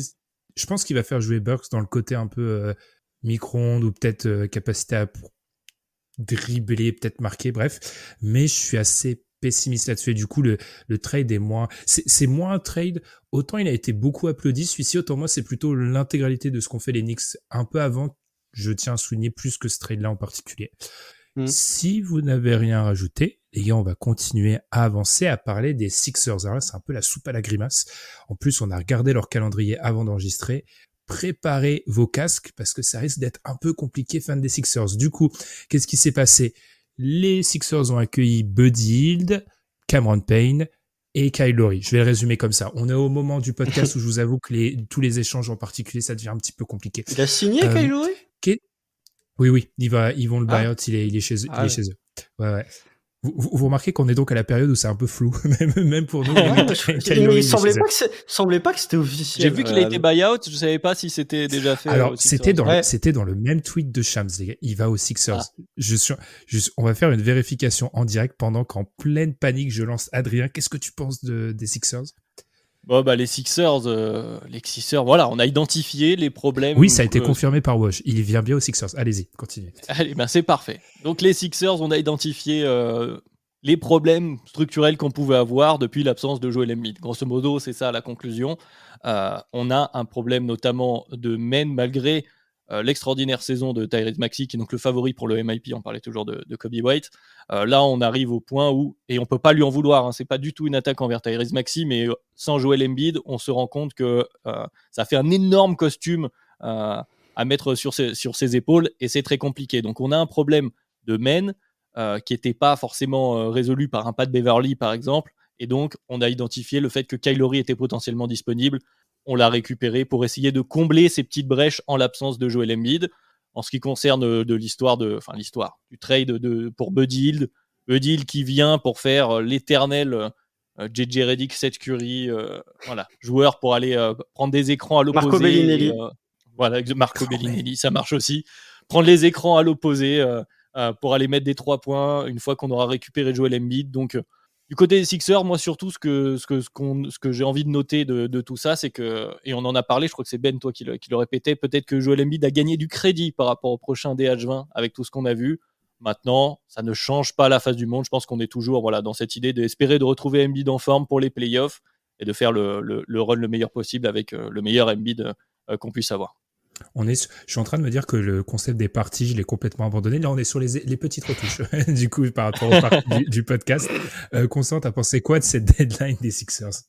Bah, euh, je pense que euh, je vais, sans vouloir trop annoncer, mais je pense que je vais faire le porte-voix d'Amine sur ce que je vais dire. Josh Harris est content, les Sixers sont passés sous la taxe, voilà, euh, avec mmh. leur move. Euh, après, oui, bah effectivement, Tyrese Maxey, malgré toute l'affection que j'ai, bah c'est difficile en fait. Euh, c'est peut-être un All-Star de circonstance ou un All-Star de euh, parce que tu joues avec un M V P à côté, on va dire. Euh, mais il n'y a pas que euh, la blessure de Joel Embiid, il y a D'Anthony Melton qui était bon sur le début de saison, qui commence à être absent depuis un sacré paquet de temps. D'ailleurs, c'est aussi une des raisons pour laquelle tu vas aller chercher Kyle Lowry. Du côté des Sixers, bah en fait, c'est que euh, toute ta saison bascule au moment où euh, soit Joel euh, fort sur sa blessure, soit où c'est le moment où Jonathan Kuminga décide de lui faire un plaquage sur le ménisque. Enfin voilà quoi. Donc euh, à partir de là, tout bascule dans la saison des Sixers. Euh, c'est des moves où euh, on sait que Philly, avant même que la saison débute, ils étaient très axés sur la Free Agency deux mille vingt-trois. On va euh, dégager du cap, euh, un maximum de cap. On va pas prolonger Tyrese Maxey parce que ses cap-holds sont peu élevés, donc potentiellement ça nous laisse de la flexibilité. Ce genre de move. Pour moi, ça, ça, ça, ça reste dans la même optique, c'est-à-dire que oui, Buddy Hield, c'est un joueur effectivement que t'as envie d'avoir à côté de, de Joel Embiid, mais c'est aussi un joueur qui sera free agent euh, à l'été prochain, donc un joueur qui sera pas dans ton cap. Donc oui, c'est quelque chose où euh, c'est un peu du wait and see, on va dire. Euh, est-ce que Joel reviendra ? On a fait quelques moves de, d'ajustement pour potentiellement essayer de faire quelque chose s'il venait à être là, mais euh, ouais, c'est difficile du côté de Philly de voir quelle est la ligne directrice de ce qui a été fait, autre que on reste focus sur la Free Agency deux mille vingt-quatre et on espère potentiellement que Joel revienne pour, pour euh, aller deux semaines avant les playoffs ou potentiellement pour le premier tour. Pas mieux à ajouter, euh, parce que là je vois le, le chroné, je me dis on a quinze équipes encore à faire. Euh, enchaînons sur les Celtics. Les Celtics, du coup, transition. Sixers Celtics, même pas fait exprès. Euh, Jared Springer, du coup, qui est arrivé euh, du côté des Celtics. Et les Celtics, il y a quelques jours aussi, qui avaient observé l'arrivée de Xavier Tillman. Par rapport aux deux, aux deux trades, alors, Jared Springer, j'ai trouvé l'explication. Alors oui, il y a la notion... Jaden, je suis d'accord. De... Plaît-il ? J'ai c'est Jaden Springer. C'est pas Jared Springer, ah. c'est Jaden Springer. J- Alors, pour, pour vous dire, j'ai devant moi, j'ai pas mis mes lunettes, et donc, du coup, j'ai, j'ai cru que le D était un L. Je suis vrai, vraiment en fatigue. Jaden Springer, du coup, par rapport à l'explication de, d'Daryl Morey, je l'ai trouvée très, très intéressante. Euh, alors, certes, oui, il y a le, le fait d'économiser quatre virgule trois millions de la taxe, du Harris, et cetera, mais par rapport à l'idée que le joueur était peut-être pas très bon pour aider, bref, qui pouvait pas aider à l'instant T. Pour ce qui est des Celtics, c'est un pari. Je pense qu'il aidera pas cette équipe dans la visée du titre cette saison en playoff, où je serais très étonné, ou alors il y a vraiment une erreur de, de mise en avant des talents du côté de Nick Nurse. Pour ce qui est Xavier Tillman, ça leur donne une option à l'intérieur. Non, je pense que c'est deux moves à la marge qui pourraient être utiles pour les, les, les Celtics. Je vais y arriver. Mais encore une fois, je pense qu'à l'image de cette trade deadline, ce seront pas des moves qui, dans huit semaines, changeront le destin d'une, je n'ai plus de voix, changeront le destin d'une série de playoffs. Je sais pas ce que vous en pensez. Non, après, c'est intéressant quand même, je trouve, de, de, de voir le, le, la différence de discours entre Brad Stevens et Daryl Morey sur Jaden Springer, justement, où euh, t'en as un qui dit euh, ouais bon de toute façon le, peut-être que le second tour il sera plus utile qu'on va drafter, et il y en a un qui fait ben bah, moi je le trouve intéressant ton joueur donc en fait je vais le récupérer. On a des des physio enfin des des des, des visions différentes du joueur. Alors, qui aura raison dans le tas, je sais pas, mais euh, Daryl Morey s'est déjà trompé sur certains de ses talents. Finalement, euh, enfin, on va pas parler d'Azaya Joe, mais euh, finalement, le seul talent qu'il a gardé, c'est Paul Reed, et finalement, Paul Reed est un peu décevant euh, cette saison, voire même très décevant cette saison. Euh, après, il est dans un costume qui est pas facile actuellement, qui est le costume de Joel Embiid, mais même en backup, c'était pas non plus extraordinaire. Voilà, du côté des Celtics, c'est de la viande. C'est, ils ajoutent de la viande. Je pense que ils se sont dit, euh, non, mais c'est pas, enfin, c'est, c'est pas, c'est pas péjoratif de dire qu'ils ajoutent de la viande, mais avec Xavier Tillman, ils voulaient un joueur défensif, capable de, de suppléer potentiellement si tu voulais, euh, alors fort, enfin, si alors Ford venait à se blesser ou, euh, si euh, tu, tu, tu voulais une solution supplémentaire à l'intérieur que tu n'allais pas forcément jouer. C'est-à-dire que le, ce que je veux dire pour Boston, et ça va être très rapide, c'est que Boston, ils sont tellement stacked que les deux moves qu'ils ont fait, c'est des moves de dire « Ok, les joueurs joueront peut-être pas en play-off, mais si potentiellement il y a un blessé, ces joueurs, on les aura sur notre banc. » Ouais, moi c'est ce que j'avais noté. Alors j'avais pas noté sur, dans, avec la métaphore de la viande, mais j'avais, ajouté, j'avais écrit pardon, « Ajouter des joueurs jouables ». En fait, la, la rotation des Celtics paraît très très courte, très euh, top-heavy, comme on dit. Euh, on sait qu'il y a cinq six joueurs, enfin six sept joueurs qui vont, qui vont jouer huit en play-off, les autres un peu moins. Là, tu ajoutes soit potentiellement, comme euh, Constant l'a très bien dit, euh, Tillman qui pourrait peut-être voir le terrain, soit pour Springer, surtout un gars qui va pouvoir jouer, prendre quelques minutes pendant la saison régulière, où là c'est un peu plus, euh, euh, c'est un peu plus euh, simple pour lui de, de voir le terrain et pour soulager Euh, en vue des playoffs, les minutes de, de tes joueurs principaux. Voilà, on ajoute des minutes jouables de joueurs, euh, voilà, de joueurs N B A qui peuvent voir le terrain en saison régulière avec un peu de chance ou conditions euh, défavorables, on va dire, euh, en playoffs. Mais voilà, on a ajouté des minutes. Mmh. Jaden Springer, il joue en playoffs pour vous? Autant que Tillman, pour moi, oui. Alors, Springer, non. C'est peu probable, mais... On... Ok. Non, mais au ouais. cas, au cas où, on prend un exemple. Au cas où Peyton, Peyton Pritchard se blesse... Eh ben, tu te dis, t'as un joueur que c'est le next man up. Pour moi, c'est le remplaçant du remplaçant. Les deux moves qu'ils ont fait, c'est presque deux moves de remplaçant du remplaçant, parce que de toute façon, quand t'es contender et que t'as l'effectif de Boston, eh ben, t'as pas vraiment, be- enfin, t'as pas tant de besoin à pallier que ça. Et du coup, c'est plus des moves où tu prévois qu'il puisse se passer une catastrophe en, en playoff au niveau des blessures et où tu te dis, j'ai ma soupape de sécurité. Enchaînons. Si on par- parlant de soupape de sécurité, parlons d'une équipe qui vise aussi le titre, mais qui est peut-être un peu moins fringante que les Celtics actuellement, ce sont les Suns. Alors que ma voix diminue au fil et au fur et à mesure du podcast, Adrien, je, je te surveille pour que tu prennes le relais si le, le besoin en est. Euh, du côté des Suns, ce qu'il faut retenir, c'est l'arrivée de Royce O'Neale et de David Roddy. Euh, est-ce qu'on... Je sais pas qui veut partir là-dessus, mais est-ce qu'on admet à demi-mot que certains Des, certaines des tentatives de l'été sont un peu ratées, parce qu'on renvoie quand même Keita Bates-Diop, euh, Watanabe, et cetera. Certains des joueurs qui mais avaient tout. été... Mais tout... Donc, certaines des tentatives de l'été, on avait dit qu'en gros, ils envoyaient, voilà, ils lançaient des petites fléchettes. Bah, il y en a peu qui ont atteint la cible, quand même. Ouais, bah c'est, ouais, c'est, c'est ça. ça de moi, honnêtement, je, je, je vais pas faire très très long. Je n'ai pas grand avis là-dessus. Hein. Excuse-moi. Euh, non, non, temps, non, mais de toute façon, je, je, je vais pas faire très long cette fois-ci.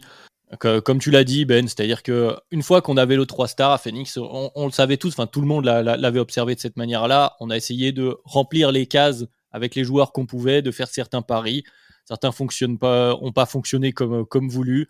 On tente d'aller chercher euh, voilà, un ailier comme Royce O'Neale qui peut contribuer, qui est peut-être une bonne chose hein, pour eux, mais euh, pour moi ça ne change. En fait, je, pour moi c'est, c'est, c'est un trade. On est dans les ajustements, comme on a dit une nouvelle fois, qui change pas grand-chose aux Suns qui vivront et qui mourront avec. Euh, avec leurs leur, leur, leur trois joueurs majeurs, si jamais, évidemment, et on, et on le souhaite, euh, les, les trois sont en santé et jouent, euh, et jouent euh, les, les grosses minutes. Derrière, c'est pas forcément quelqu'un qui va beaucoup jouer, Royce O'Neale, peut-être un petit peu.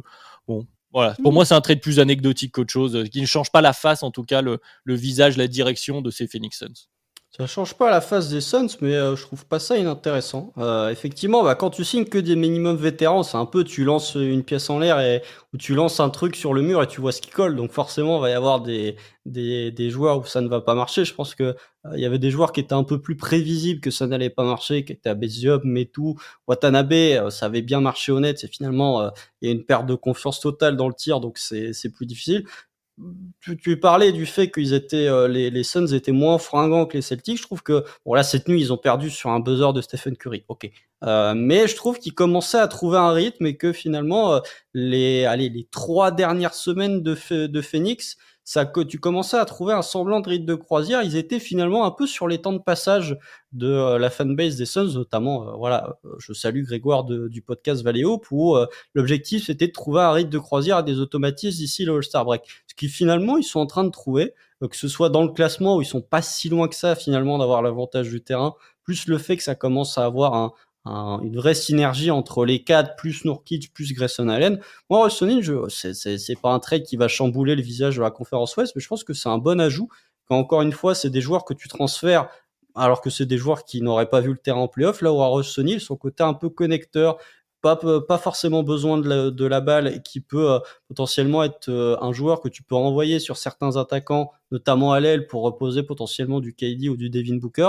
Ça peut être intéressant, à voir ce que ça va donner, mais euh, ça peut être intéressant. Ça, plus le fait que euh, bah, c'est quand même bien que les Suns n'aient pas tradé pour Miles Bridges. Voilà, je casse ça en passant, mais il y avait pas mal de rumeurs. Finalement, c'est bien qu'une équipe n'ait, n'ait pas décidé de faire un trade pour Miles Bridges. Je pense que c'est plutôt Bridges qui a pas voulu partir que l'inverse. Mais ça, c'est un, c'est un détail. Je pense que ça a été expliqué maintes et maintes fois et il a pas d'int... comme c'est un joueur qui sera free agent, il avait pas d'intérêt, j'ai pas envie de parler de lui, hein, mais qu'il avait pas d'intérêt à partir, en fait, pour un, une équipe où il aura un usage ridicule pour, euh, bref. Euh, enchaînons, Constant, je reste avec toi. OK, ici. Alors, je veux qu'on parle de cette affaire, Constant.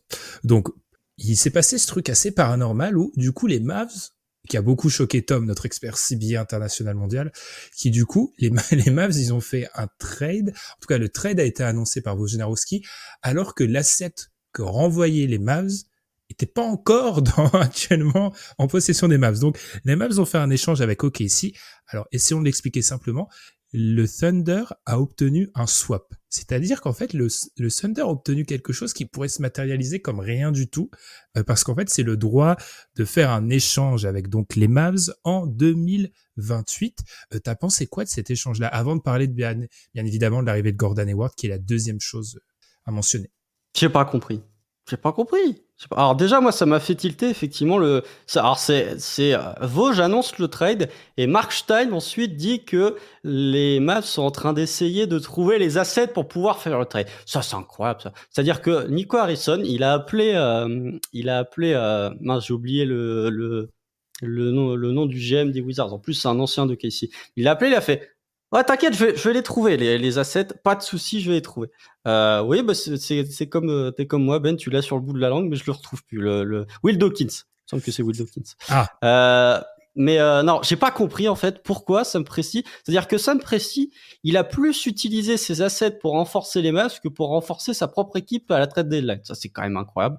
Euh, je comprends pas, en fait, pourquoi t'as été renforcé un, un prétendant direct, une équipe que tu peux potentiellement affronter au premier tour euh, de play-off pour avoir un swap deux mille vingt-huit. Alors oui, le swap, il est euh, apparemment il est non protégé, c'est-à-dire qu'il a full, enfin il a aucune protection, donc euh, euh, ça peut donner un truc où euh, bah, Luka Doncic est plus là et du coup O K C se retrouve avec un très bon pick. Euh, sauf que euh, voilà, euh, c'est Guillaume dans je ne sais plus quel podcast où il avait parlé du fait que les swaps étaient très surévalués. Et je pense que, euh, sans trop rentrer dans le détail euh, maintenant, parce qu'on parlera de Gordon Hayward après, c'est un move qui, selon moi, est fait euh, un peu trop long terme et où euh, Sam Presti, je pense, euh, soit n'a pas envie, soit sous-estime la qualité de son roster cette saison. Bah, en fait, moi, mon problème avec ce, ce swap-là, oui, et l'idée de, de laisser un contender, enfin un contender, mais une équipe, un concurrent direct, une équipe que tu pourras aller avec toi en playoff, c'est peut-être l'idée que effectivement Presti voit ça comme une opportunité de marché, parce que c'est une opportunité de marché. Mais alors déjà, pour revenir sur l'idée des swaps, faut pas oublier que du coup les équipes s'adaptent en fait quand elles ont des swaps. Chaque année, nous on le dit même dans nos analyses des fois, ah cette équipe-là a pas intérêt à mal jouer cette année parce qu'elle a un swap, et cetera. Enfin bref, passons. Et effectivement, il y a cette sensation que plus que des opportunités de marché, maintenant O K C devrait aurait peut-être dû plus essayer de. Alors je j'étais contre ces théories comme quoi O K C devait faire un gros trade, mais qu'on est peut-être plus au stade des opportunités de marché du côté d'O K C. Adrien, t'en as pensé quoi du coup? Et de Gordon Hayward, le joueur Schrödinger, big up à Amine. Oui, bon bah sur sur sur le pic, j'ai pas plus euh, plus à, à, à penser que ce qu'a dit Constant sur Gordon Hayward. Alors Gordon Hayward, c'est, c'est, c'est, c'est effectivement, tu l'as très bien dit, le joueur de Schrödinger. Ce qui, ce qui prête à sourire, c'est euh, les highlights qu'on a vu passer un peu partout sur Twitter, qui sont de Gordon Hayward dans un maillot du Jazz face à Kobe Bryant, et il y a des joueurs, je sais même plus les noms, mais ça m'avait fait tuer de rire quand j'avais. Quand c'est des highlights qui ont été effectués sous François Hollande. Hein. Oui, non mais voilà. Oui, voilà, exactement. Mais quatre-vingt-quinze pour cent des gens qu'on voit dans ces highlights ne sont plus en N B A, et depuis un brave moment, ils sont bien chez eux, ils ont le temps de prendre du poids, tout ce que tu veux. Donc forcément, euh, peut-être que c'est un peu exagéré à ce niveau-là. Le joueur de basket théorique euh, peut avoir de l'intérêt, mais euh, je vais plutôt laisser Constant en parler. A priori, on est quand même plus sur quelque chose de financier que sur quelque chose de basket. Après, voilà, si Hayward joue, euh, si un bon Gordon Hayward joue, c'est pas un joueur inintéressant. Après, c'est peut-être pas le. Voilà, on ne retrouvera pas le, le highlight de Gordon Hayward qui met des, des paniers sur, sur, sur Kobe Bryant, quoi. Et parle-nous de Micić aussi, du coup, Constant. Parle-nous d'O K C, vas-y, allez. euh, ça tombe bien en plus. Ça fait, euh, enfin, les, les deux derniers lives de Warriors Thunder, j'étais pas présent, donc euh, je peux me lâcher un peu sur O K C. Non, bah alors déjà Micić, je suis désolé, ce qu'il a montré là sur le match qu'il a joué avec Charlotte, il l'a pas montré à O K C. Hein, donc, euh, faites pas croire que, euh, euh, me faites pas croire que. Pourtant, Micić a eu des minutes, hein, mais il était pas spécialement bon euh, du côté de d'O K C, donc c'était pas une grosse perte. Après, euh, t'as, t'as, t'as parlé Ben du fait que O K C euh, devait pas faire un gros trade. Moi, je demandais pas un gros trade, je demandais, tu vois, genre, quitte à, à, à renforcer un concurrent direct, quitte à signer Bismack Biyombo, parce qu'O K C a signé Bismack Biyombo. Ça, ça change tout le visage de la conférence Ouest. C'est-à-dire qu'avant, O K C n'avait pas de vétéran à l'intérieur pour prendre des rebonds et pour défendre sur Nikola Jokic. Maintenant que le Thunder a signé Bismack Biyombo, ça y est, là, on a le Jokic stopper, le Sabonis stopper, vous inquiétez pas. Euh, non, mais blague à part, si tu voulais vraiment un peintre en attaque qui prend des rebonds et qui euh, défend au poste, bah pourquoi t'es pas allé prendre Gafford directement? Euh, peut-être que, voilà, Sam Presti, il voulait pas s'engager sur un intérieur qui avait plusieurs années de salaire.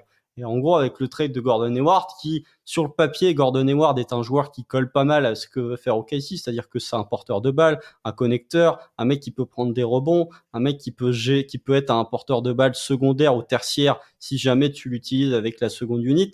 Euh, faudra voir comment il sera utilisé, faudra voir s'il sera en santé, s'il est en santé, est-ce qu'il prend les minutes de Josh Giddey qui est vraiment dans un stade in- absolument infect là de basketball. Je pense que ça s'est vu euh, lors du match face aux Mavs.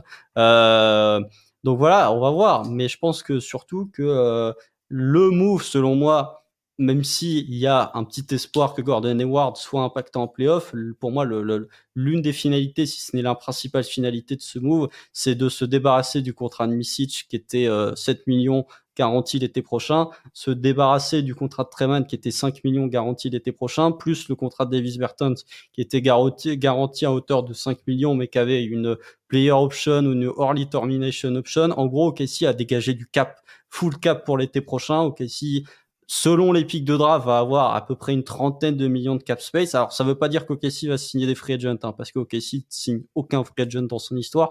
Mais on va voir ce que, ce que, ce que, ce qui va se passer. Je suis dans une période, moi, où O K C me frustre un peu, hein, on va être honnête, que ce soit dans le contenu, que ce soit dans certaines décisions qui ont été prises, notamment vis-à-vis de Josh Giddey. Et on en parlera cet été, on en parlera quand on fera le post-mortem sur O K C. J'attends presque plus l'été qu'une série de playoffs, parce que selon moi, l'été prochain, ça va montrer à quel point Sam Presti est sérieux dans son projet. C'est-à-dire que il a fait, selon moi, le plus difficile, c'est d'avoir ses trois meilleurs joueurs. Maintenant, il faut qu'il réussisse à un truc où il avait déjà échoué euh, sous Russ et K D, c'est entourer ces joueurs-là. Et là, je l'attends vraiment au temps. Un cri du cœur. Oui. J'aurais pas grand-chose à ajouter, mais sachez juste que je suis allé chercher la vidéo. Là, c'est très très rigolo. Hein. J'ai vu même Paul Pierce dans la vidéo face à Gordon Hayward. Paul Pierce, Eric Bledsoe. Je vois démarrer Carroll, Zach Randolph. Mais, mais Paul Pierce sous quel maillot? Parce que c'est ça la vraie. Euh, Clippers. Et Clippers. Ah ouais. Ouais. Mais en plus, alors je rajoute un dernier truc. Puisqu'on parle d'O K C, euh, puisque j'ai parlé justement de, de, du fait que O K C avait trente millions de cap space, O K C, hormis si Utah décide de tanker ce qu'ils ont fait l'an dernier, avec le pic des Rockets, les Rockets qui sont un peu en train de chuter, plus le pic de Utah, O K C peut avoir deux pics de loterie à la prochaine draft. Et un dernier truc que je dirais aussi quand on parlera des post-mortem, O K C a deux années de contrat rookie de Chet Holmgren et Jalen Williams sur les deux prochaines années. Ne pas faire ce qu'a fait Dallas, à savoir avoir un joueur exceptionnel sous contrat rookie pendant deux ans et, non, rien, et ne rien en faire. Voilà. Eh bien, en parlant de contrat rookie, Parlons des Lakers. Ça n'a pas, il n'y a pas de transition. Du coup, je me demandais comment tu allais faire ça. Il n'y a pas de transition. Parlons des Lakers. C'est le dernier. Je ne sais pas si on peut appeler ça un gros, grand mouvement, mais du coup, Spencer Dinwiddie, qui était du coup, qui assistait, qui se disait, est-ce que je vais à Dallas? Est-ce que je reviens à Dallas? Est-ce que je vais aux Lakers? Finalement, il viendra du côté des Lakers. Est-ce qu'on a quelque chose à dire à propos du joueur préféré de Tom?